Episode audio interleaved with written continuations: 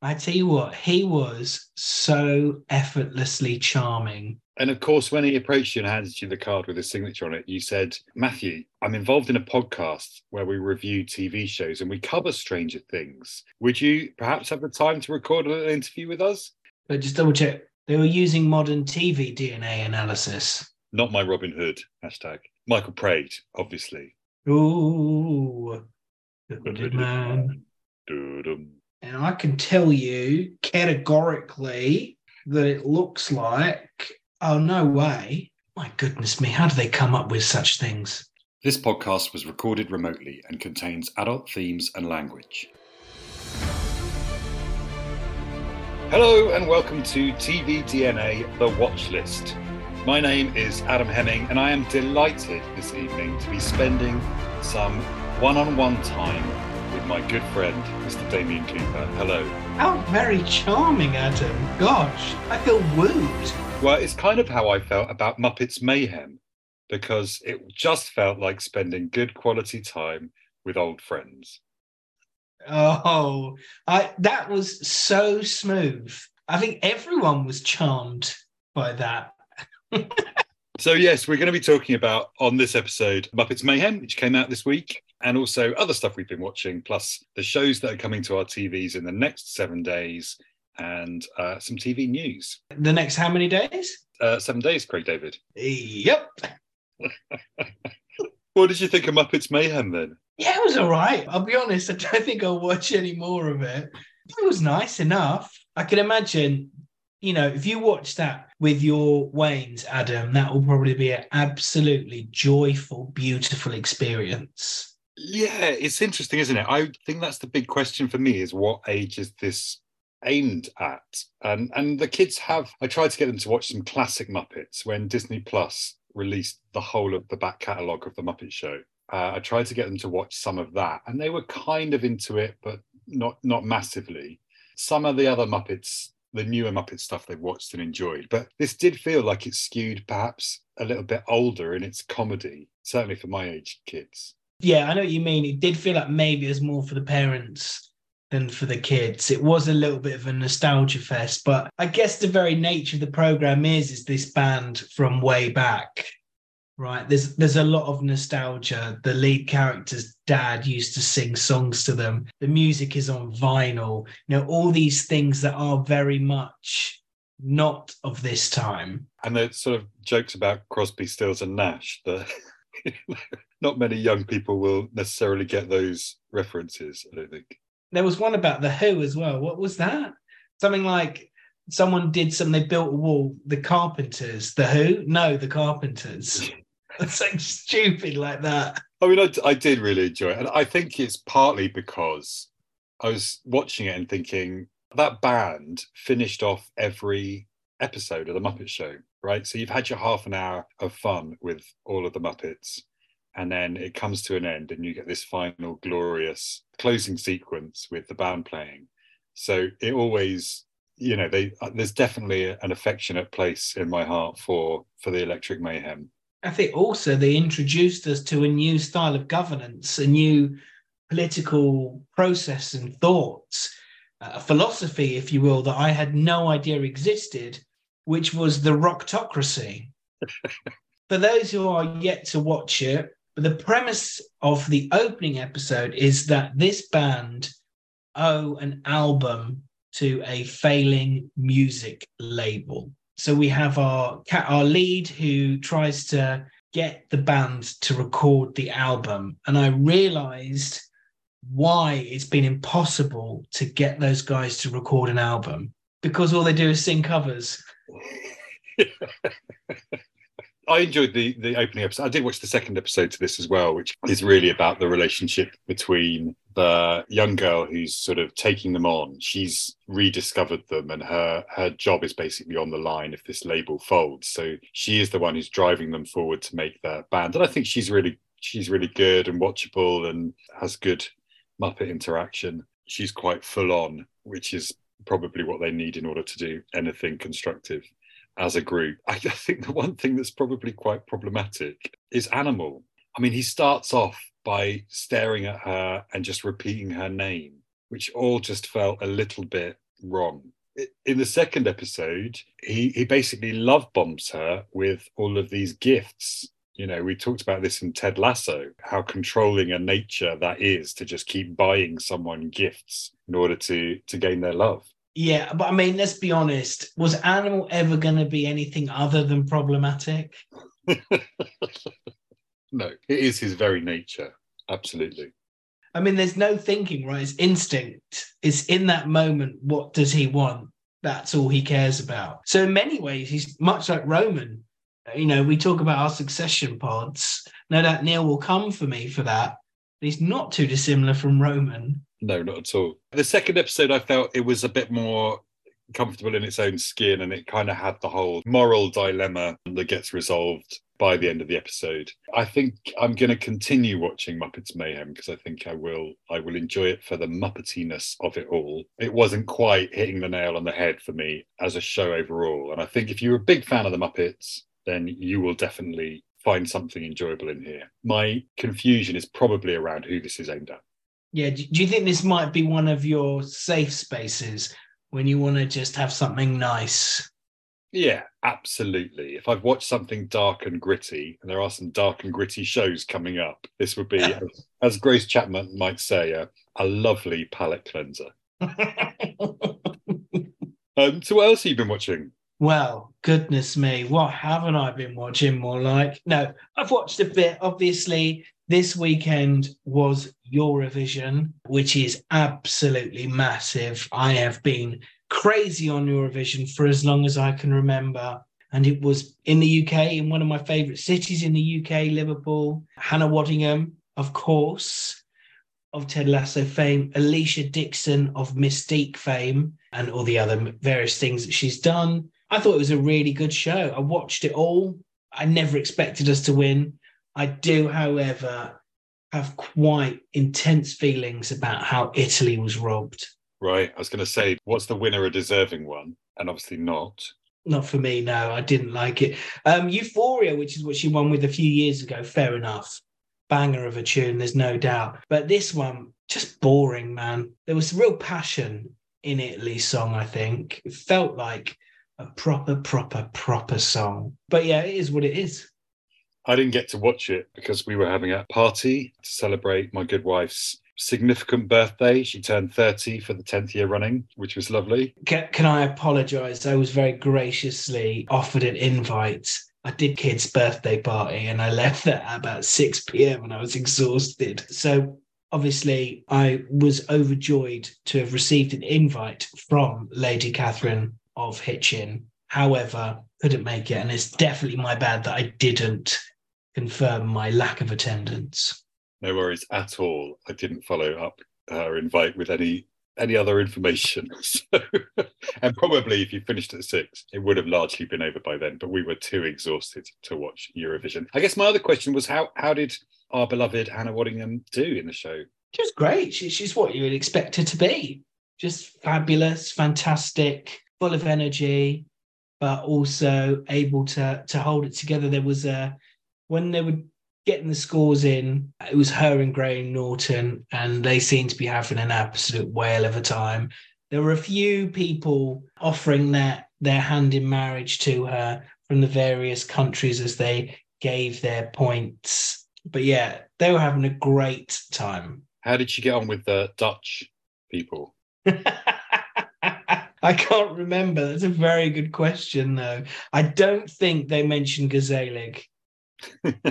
I'm referring to Ted Lasso, obviously, and we will be talking about Ted Lasso later on this week when we do our special on that. We've discussed Hannah Waddingham's role in that show as Rebecca. I thought the most recent episode was was her best one yet for storyline in that show. Still yet to see. I double bill it for our recordings. I double bill it. Mild spoiler then for Ted Lasso you've not yet watched, but yeah, I hope I think you'll enjoy the Rebecca moments in that latest episode. Amazing. I will be watching it tomorrow or Wednesday. Cool. Anything else you've been watching? Yeah, the same old. So still watching the power, still finding some storylines not that appealing, still loving the others. So we'll see. Some stuff has happened. And so one of the storylines I really like has kind of changed and move to somewhere else to a storyline that I don't like. They've kind of become amalgamated. So that will be interesting. I'm just still not bothered about Toni Collette's family. I'm bored by them. Uh, the, the story's not interesting anymore. Even something, though something huge happens in the episode, I thought, oh. So have you watched the episode that came out Friday? Yeah. I'm behind, so I haven't seen that one yet. I think that's the penultimate episode. I think there's one more to go after that, isn't there? Possibly. It feels like they're they're lining everything up for a really interesting cliffhanger for the end of season one. It seems like they're just getting everyone in place for the end of the series so that shit can really go down for season two. Yeah, because of the weekend shenanigans, I'm behind on the Power, and also I haven't got to Citadel yet either. So I've got no ski boots update to give you. Oh, what a shame. I've also carried on with Silo and really, really enjoying where that's going. It's not quite got me fully hooked, I have to say, but it it just seems to be pregnant with promise, shall we say. Yeah, I really enjoyed the third episode. I agree. I think it's a slow burner at the moment. We're still kind of world building in these first three episodes and learning more about each of the different characters. This one, yeah, had a really nice reveal about the relationship between the mayor and the deputy sheriff and and I thought that storyline was really good and well handled. Yeah, I, I, think it's dynamic and exciting and it's eh, intriguing as we keep plowing through it. I'm very much enjoying Silo. Definitely. Last night I watched on Amazon Prime. I didn't realize that it was on this. I thought it was just at the cinema. Air, the film about Michael Jordan signing to Nike, which directed by Ben Affleck, I think, but starring a whole host of amazing actors. So Ben's in there, Matt Damon, Chris Tucker. Probably the, one of the best performances in the whole film is Viola Davis as Michael Jordan's mum. And she is brilliant. It's not a short film by any stretch, but I do think it's a good film. And I, I would highly recommend people watch it. Available on Amazon Prime, probably in every territory that has Amazon Prime, you probably can access it. Cool. I have been ignoring films for some time now and, and probably should pick some back up. So that's a good recommendation. I will check that out definitely. I've heard good things about it from others. So yeah, nice.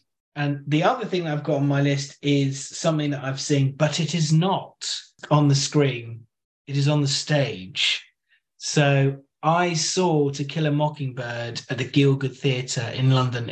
I think it's the last week now. Uh, a very good friend of mine, Helen Belbin, was in it, but it stars none other than Matthew Modine, who fans of Stranger Things and various other things that he's been in will find interesting. I'm hoping that they've recorded it and there'll be like an NT live equivalent for people to enjoy. I went to wait for my friend afterwards at stage door, and there was a, a young girl who obviously loved Stranger Things and was there to meet him. And brought she brought him flowers and he was like, I love Stranger Things, and was like quite teary. And I tell you what, he was so effortlessly charming. He took so much time talking to her. He was so interested.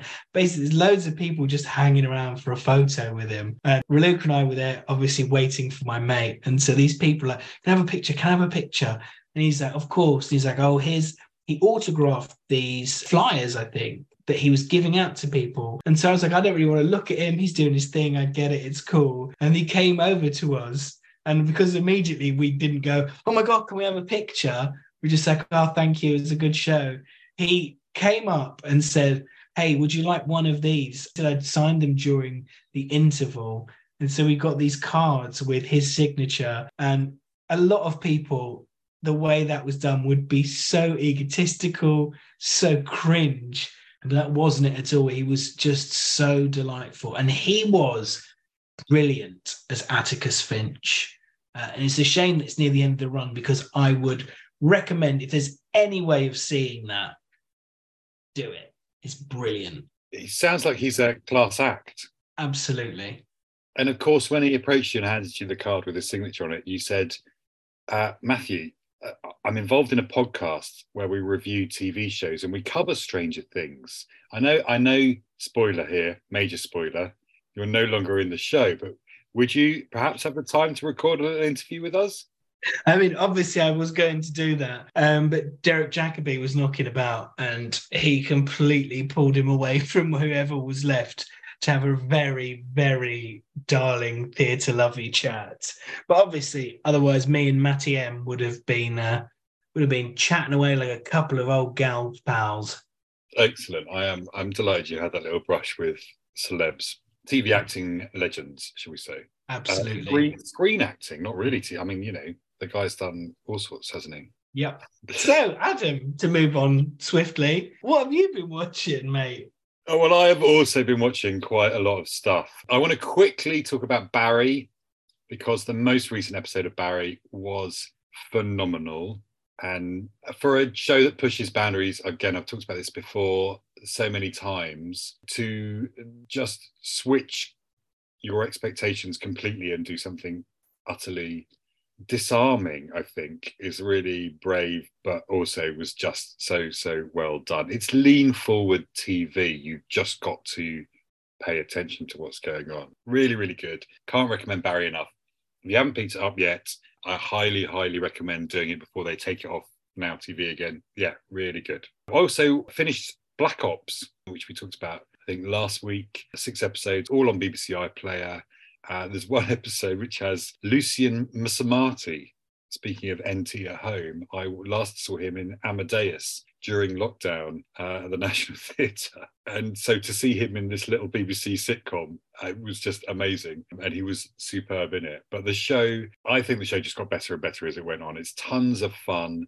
The relationship between the two lead characters is brilliant, how that all just develops and the way that they bounce off each other. It has an intrigue and a gripping element to the story as it goes through it, and that the antics just sort of amp up just the right level. Black Ops is definitely a recommendation from me. Really enjoyed that show. Another one I really enjoyed was The Nurse. The the fin- I think I'd watched three of the four episodes when we last recorded. That final episode was so tense and gripping. I think I barely breathed during however long it was, hour, 45 minutes, hour long of, of that episode. It left me wanting to know more. I had questions at the end of it, and I felt like I wanted to dig deeper into some of the characters' psyches, but I really enjoyed it. Would definitely recommend The Nurse. It's only four episodes, uh, based on a true story of a, a new nurse discovering that that one of her colleagues is killing patients is the sort of storyline for that. Uh, that's on the Netflix and is definitely a recommendation. And then the other show, two more shows I finished. The Diplomat, which you, I think you finished as well. Yeah. yeah it, was, it was. We've talked about this before. It was great, really, really good. I, definitely a what the fuck ending to the first season, and uh, it's good that there is a second season confirmed because the old Netflix algorithm doesn't always allow for that. I thought it was really, really strong, and again, another recommendation from me. And then the fourth one I've finished is Sweet Tooth which is another Netflix show. This is the fantasy YA show with the animal children hybrids. Episode six of eight really floored me. I think the show definitely has some flaws, but it more than makes up for those. Overall, it's a really, really enjoyable watch. It's gently philosophical in the same way that the Big Door Prize, which I'm also watching on Apple TV, I haven't mentioned in a while, but and I I quite enjoy how that comes through the storytelling. They don't beat you over the head with it. It's there and you absorb it as you go. The first six episodes are centered around a zoo, and at the culmination of that section, like none of the characters are the same afterwards. It's similar in a way to the way The Walking Dead sort of finished the prison sequence. And yeah, and the final two episodes were really great, full of action, gave us resolution whilst nicely setting up the final season of Sweet Tooth which has been confirmed. So season three will be the end of Sweet Tooth. I will definitely be watching that. I've watched some good stuff. Definitely all shows that I would recommend. Barry Black Ops, The Nurse, Sweet Tooth, and The Diplomat. Kind of unreservedly, I think if they're your sort of show, you will really, really enjoy them. And if they're not, give them a try because I think you might find you enjoy a different genre a little bit more.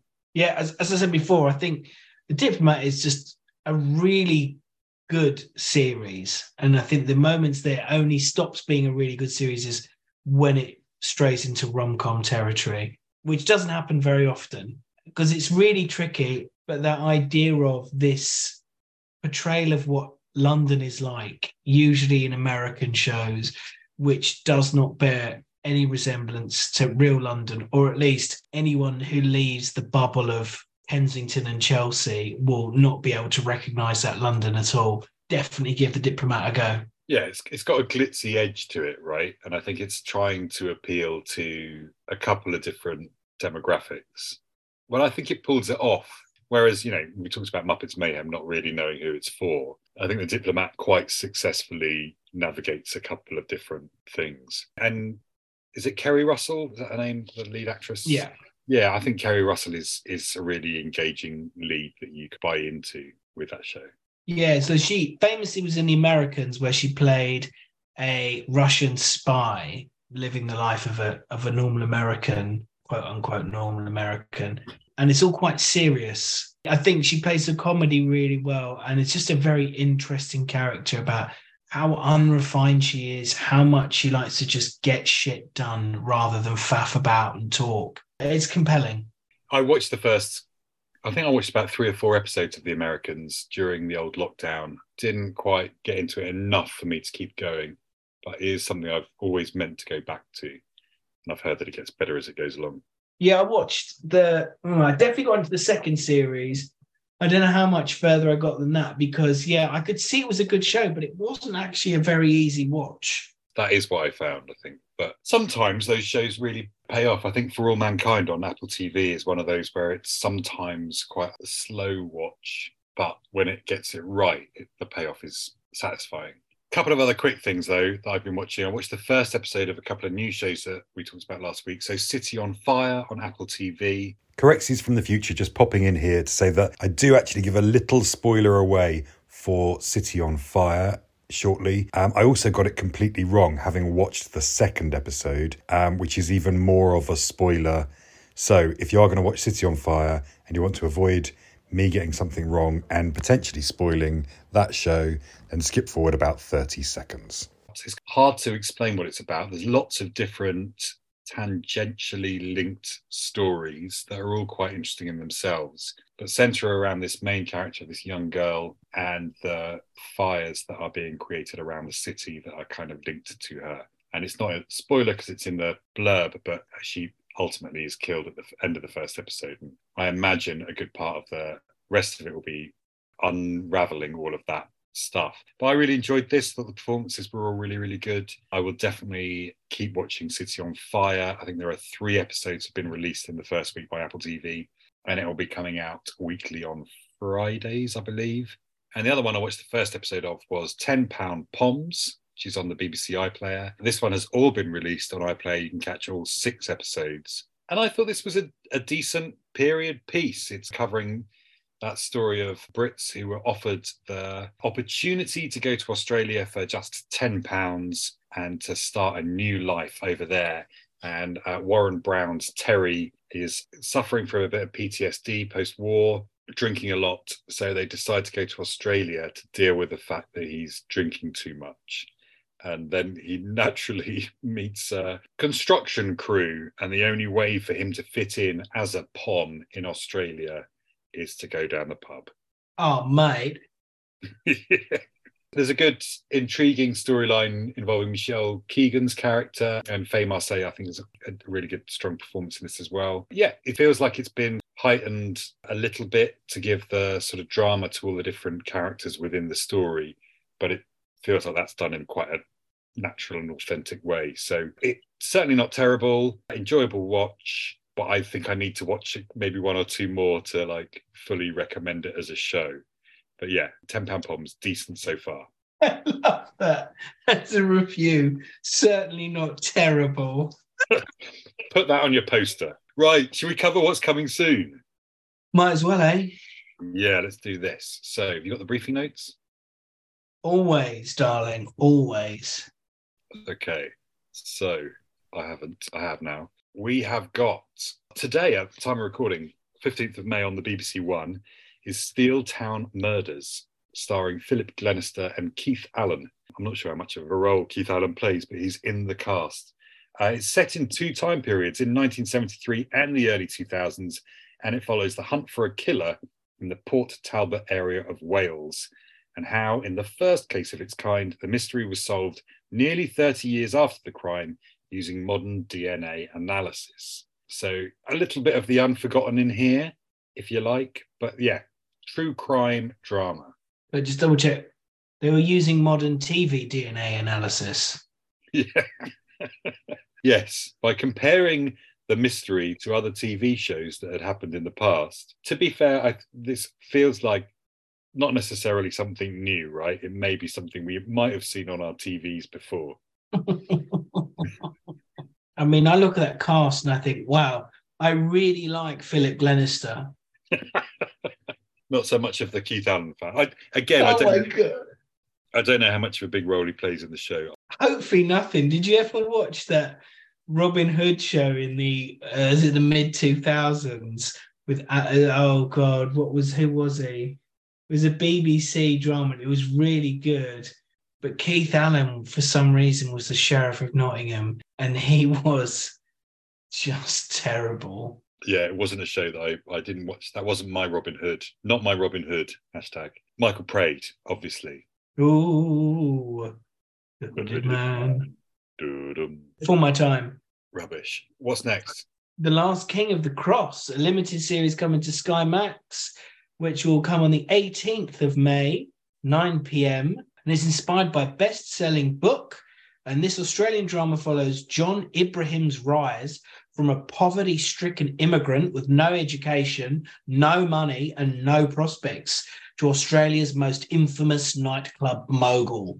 It stars Lincoln Younes, Tim Roth, and Callan Mulvaney, who is Drazic from Heartbreak High. Drop on your head, Drazic.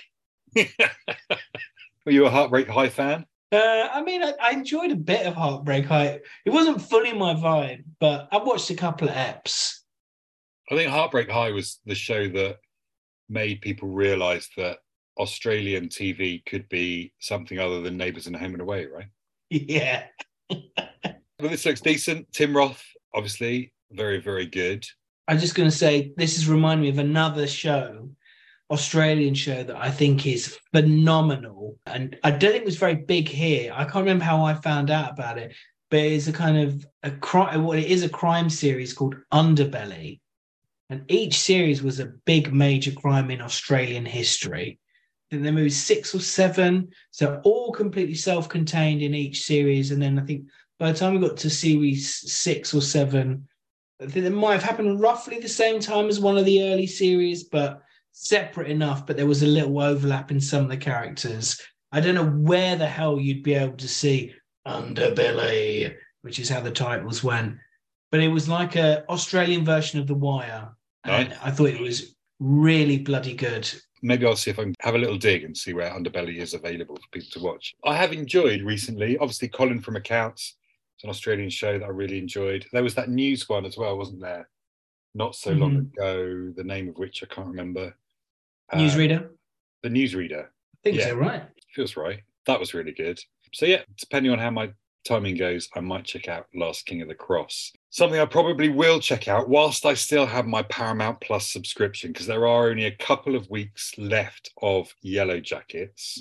And I've got to say, there aren't that many compelling reasons for me to keep the old Paramount Plus. But No Escape comes out on the 18th of May, uh, and this sees Abigail Lawrie and Rhianne Barreto play two best friends who seek refuge on a yacht in Southeast Asia, based on the best-selling book The Blue by Lucy Clarke. I've had a little watch of the trailer of this, and it's definitely got uh, beach vibes to it.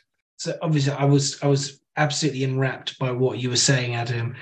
I just wanted to let people know that Underbelly in the UK appears to be available on Amazon Prime. Five seasons of it are available on Amazon Prime and Sky Go.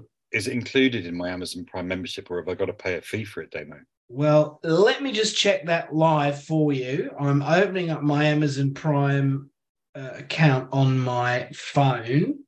Um, I'm just going to put it in the search bar underbelly, and I can tell you categorically that it looks like, oh, no way. It's only included with Prime in the UK. You can watch 13 episodes of it. So I, I'm not sure what, what that means. but I would highly, highly suggest giving that a watch, mate. Good, good recommendation. Bonza. Absolutely, Bonza, mate. Stick another shrimp on the barbie. Famous grouse, Bonza Ripper, you name it, Pepper, like a flaming galah. Moving swiftly on then, on the on the 19th of May, speaking of the Amazon, or Amazon, as some people might call it, on Amazon Freevee. Have you ever watched anything on Amazon Freevee before, Damo? Uh, what is that? Well, I'm do you know what? I don't really know, but I assume it's free TV on Amazon. My goodness me, how do they come up with such things? It does make you wonder whether it's going to be any good, ultimately, just the fact that it's on Amazon Freevee. But let's give Primo, and certainly from the trailer, I feel like this might be a good show. But Primo is about a San Antonio teenager who's balancing his college aspirations, societal expectations, and a hectic home life anchored by his single mum and five uncles.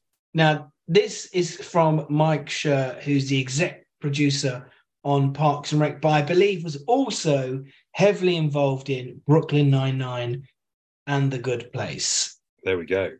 So, tempted by this? Yes, the moment I saw Mike Schur, I thought, I'm going to give this a go.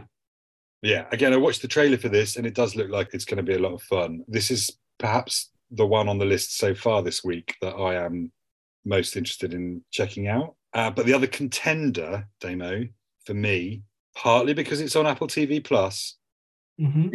is High Desert, which comes out on the 17th of May, which I think is Wednesday. This is about uh, Peggy Newman, who's a woman with a checkered past who makes the life changing decision to become a private investigator following the death of her beloved mother, with whom she lived in the small town desert town of Yucca Valley, California. It stars Patricia Arquette, Matt Dillon, and Rupert Friend, and I believe has some involvement from the old Ben Stiller. Obviously, the Stiller Arquette partnership we saw to good effect on Severance. Ooh, friend. But yeah, I do think this looks like a lot of fun. Like, the trailer for this I, shows Patricia Arquette having a fucking ball. It's a comedy slash comedy drama, I think. But yeah, I think she's going fucking nuts on this show, and I'm in for it. Those two comedies this week are the ones I'm probably most drawn to in terms of what we might talk about next week on the watch list. But I'm open to other suggestions. Is there anything on there that you're quite keen to watch? I mean, High Desert looks great. So does Primo. I mean, they all look pretty decent, don't they? They do.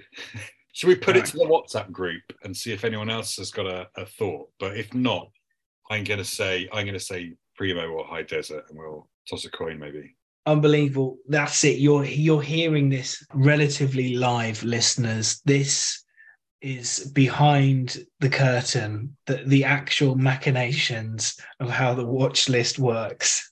I mean, usually if I don't make a decision, then nobody fucking does. So um, That's because you're the podcast daddy. We're all the kids. I just, well, you know, it's not a, it's not a, what's the word? When s- one- Yeah, it's not a what? Rocktocracy? Not a rocktocracy. Everyone's free to play their own tune and, and have their own thoughts and suggestions. That's that's what I'm saying. Yeah, yeah. Sound. The final thing this week is that the second half of season two of Abbott Elementary, I didn't even realize there was a second half. I thought season two was done and dusted. Apparently not. There's more Abbott Elementary coming on the 17th of May. Uh, again, I think that's Wednesday on Disney Plus. And again, it's a big recommendation from me. Maybe I should make that the watch list for next week. Make everyone watch an episode of Abbott Elementary. I mean, Raluca loves it. And she has incredible taste. Not in men, it seems.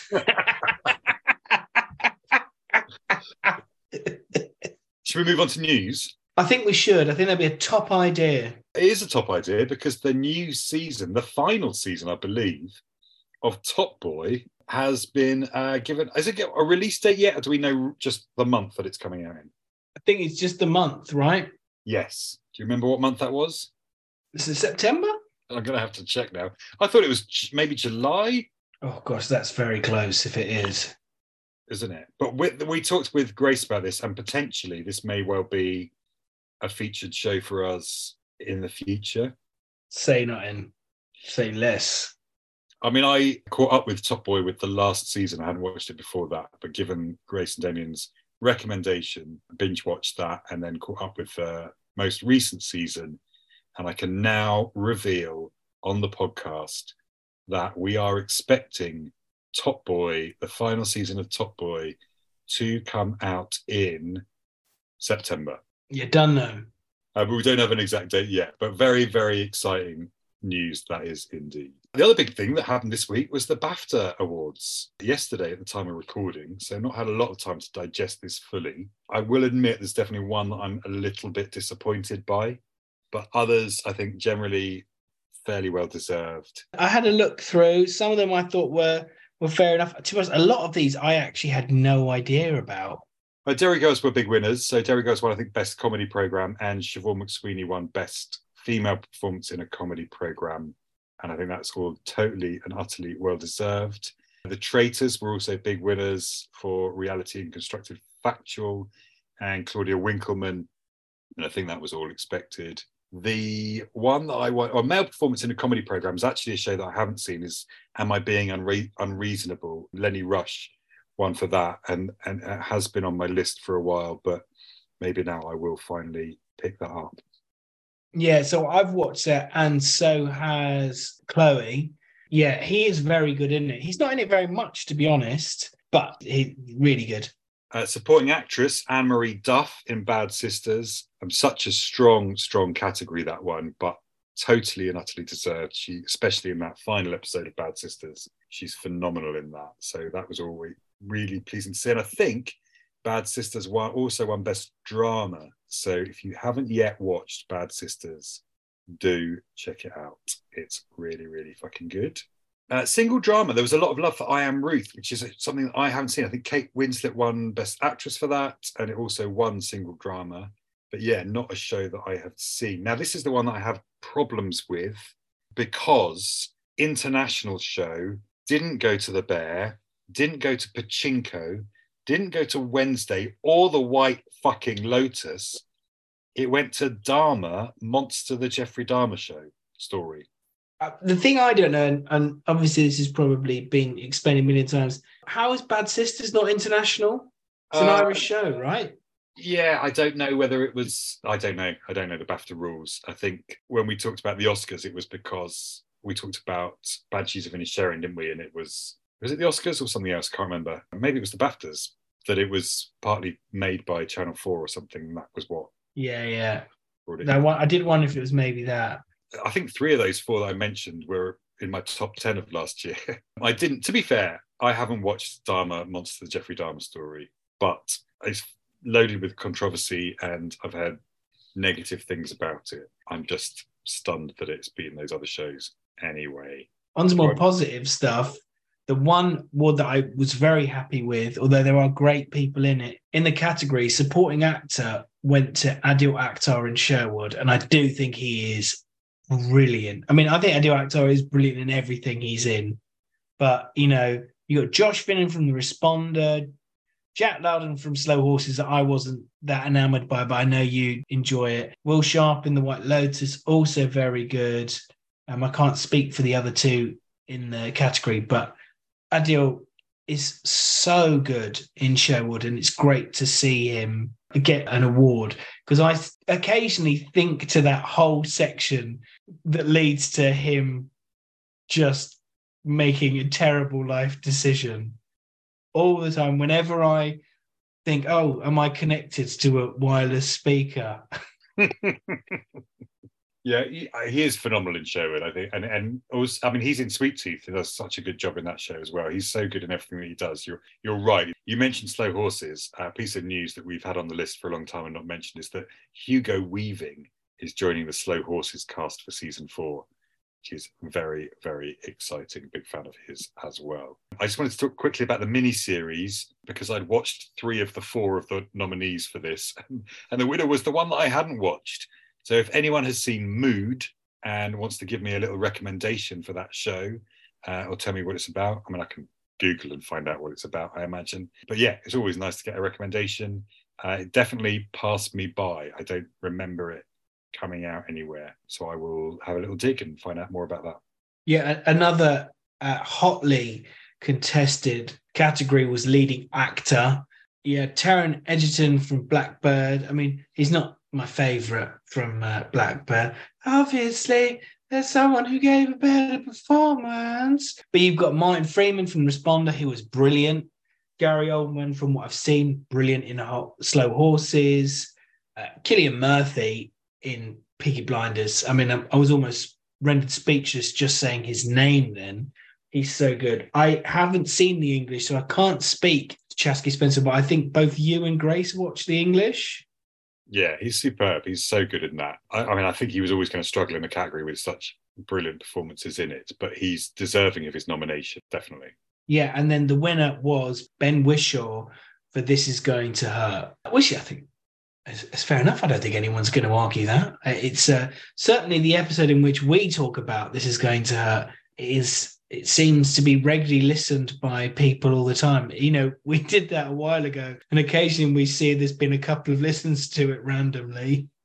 And we didn't even talk about it for that long. I think it's one of those shows that people have obviously discovering at different different points, um, and it's had good word of mouth. But yeah, I, I don't know. I think Ben Whishaw and Kate Winslet as as the winners, fairly fairly predictable and standard, and that's you know, the reason for that is that they are really fucking good at what they do. Mm-hmm. Do we need to mention the P&O Cruise's memorable moment, which was Paddington meeting the Queen? I mean, what? that's that's not serious, is it? So you've got you've got the Derry Girls, the finale, where the people of Northern Ireland vote overwhelmingly for peace. You've got Heartstopper, Nick and Charlie's first kiss. Stranger Things, Max is rescued from the demonic Vecna by playing her favorite song. I mean, there are words, but in that order doesn't necessarily mean much to me. Uh, the real Mo Farah, sorry, Sir Mo Farah reveals that he was illegally trafficked to the UK. And the final roundtable of the traitors, I'll leave for Adam to speak about. But the winner is Paddington meets the Queen. Well, I mean, it could not be, right? Definitely the Stranger Things moment is probably one of the best TV moments of that year. 100%. percent mm-hmm. I haven't seen Heartstopper yet, although I am planning on catching up on that. And Derry Girls was such a glorious finale. We talked about it before, but Orla's moment at the beginning of the final episode of Derry Girls was, again, one of the most joyous moments, I think, on TV. But yeah, it, it was never going to be anything other. Some more serious TV news to move on to than these frivolous awards given out by the BAFTAs uh, is that there's a writers' strike currently happening in the United States of America. So there's a gap, shall we say, between what the writers are looking for and what the studios are prepared to give them. So they are currently on strike. I know that uh, Tony Gilroy has said that he's not currently working on Andor season two. He has stopped working on that in support of the writers' strike. Andor what? Andor, you know, doing something else with his time, I guess. But um, George R. R. Martin has also spoken out against the mini writers' rooms that have cropped up. I'm sorry, but George R. Martin can't talk to anyone about fucking writing. How long have we been waiting for the final book of A Song of Ice and Fire? I did read somewhere that he just it's just logistically impossible for him to finish because he can't reconcile the timeline with all of the characters and the stories that he's let grow out of his imagination. I don't think there will ever come those final books of that Game of Thrones series ever. No. Also has been seen our good friend Bob Odenkirk has been seen at the picket talking about it. You know, people are saying that these streaming platforms and TV companies and you know make millions and billions and some people who are working five, six, seven days a week in a writer's room are barely able to pay their rent. That's the discrepancy. They're asking for a two to three percent rise, I think, in pay, which is still probably well below being in line with inflation. And of course, those at the top do not want to give the extra bunts. And it doesn't feel like there's much movement happening at the moment. I don't fully understand the, the mini writers' room storyline, but I think it is basically that the writers are being asked to come in to create a pilot essentially, and then the once the pilot's been created or, or once the idea has been formed, they're they're given an episode each to work on individually, and then the showrunner will then pull the sort of different strands together. But one of the demands, I think, is that there are a minimum number of writers involved in a, a writer's room. I mean, certainly in this country, we have shows that are solely written by one person that writers room aren't such a big thing. But i think in, in the states it's much more of a standard thing to have a writer's room. Yeah i think is it my family had a writer's room in it?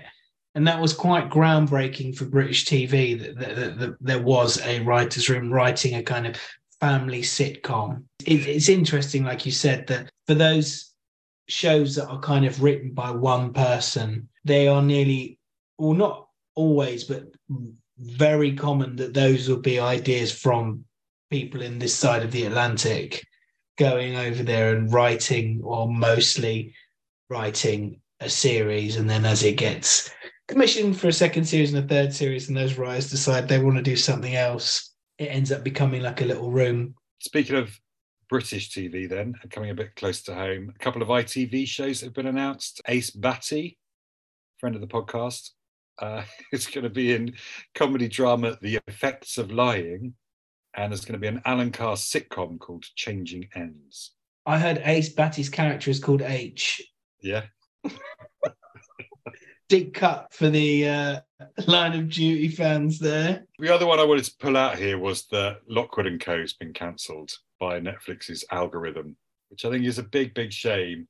Again, I don't think it was a perfect show, but I thought it was good, and I thought it deserved to have a second season. There was some good world building in there. Big fan of Joe Cornish. Shame to see that one biting the dust. The other one that I'm quite excited about, Poker Face, Damo. Do you know much about Poker Face? It's a song by Lady Gaga. It's also a show by, uh, well, it's starring Natasha Lyonne. Is it Ryan Murphy? Is that how I want to say? Is he behind it? Is this in the same world as um, Benoit Blanc?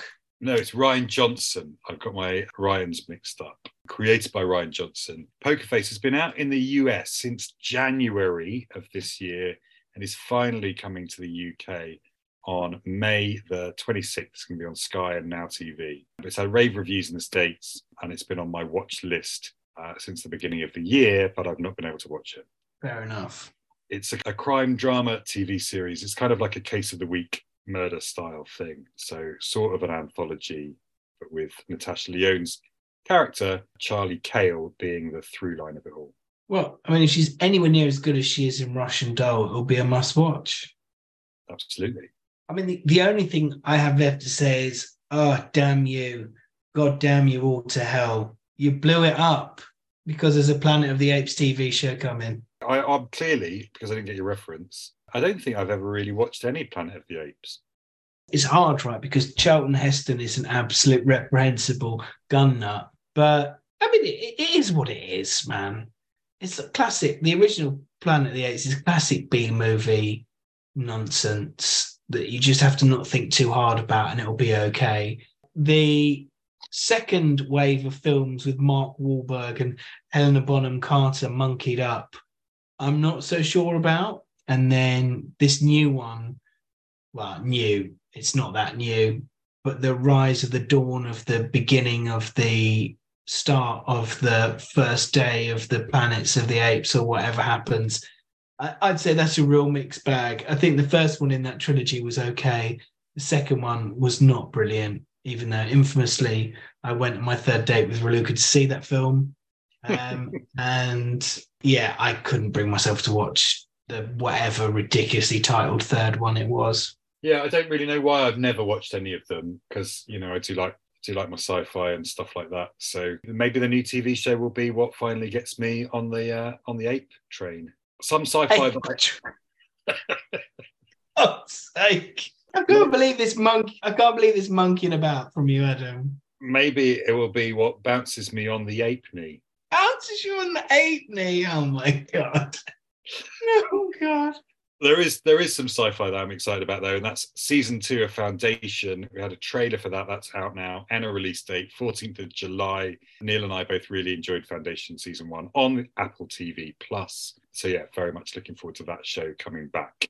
I think we should leave it there, shall we? I think we've covered quite a lot. We have indeed. Uh, it's been a pleasure as always, Damo. Likewise, Adam. So we'll be back next week, either talking about Primo or High Desert or something else that's coming out next week uh, we'll be confirming via the WhatsApp. You'll just have to tune in and find out. If you want to, you could maybe follow us on our social media and we might announce it there. We are at TVDNA Pod on all good platforms, or you can email tvdnapod at gmail.com personally requesting to know what we're watching next week and we'll we'll reply to that. Do engage with our Spotify polls if you listen on that platform and give us a five star rating and review if you can. Thanks for listening. Bye. Um, and my, my mind has gone blank now about who else is in it. Shit, I'm looking at the old script where Top Boy was the first one. we can talk about Top Boy if you want. That's that's why I said it was a top idea. Never mind. Okay. Well, let's go back.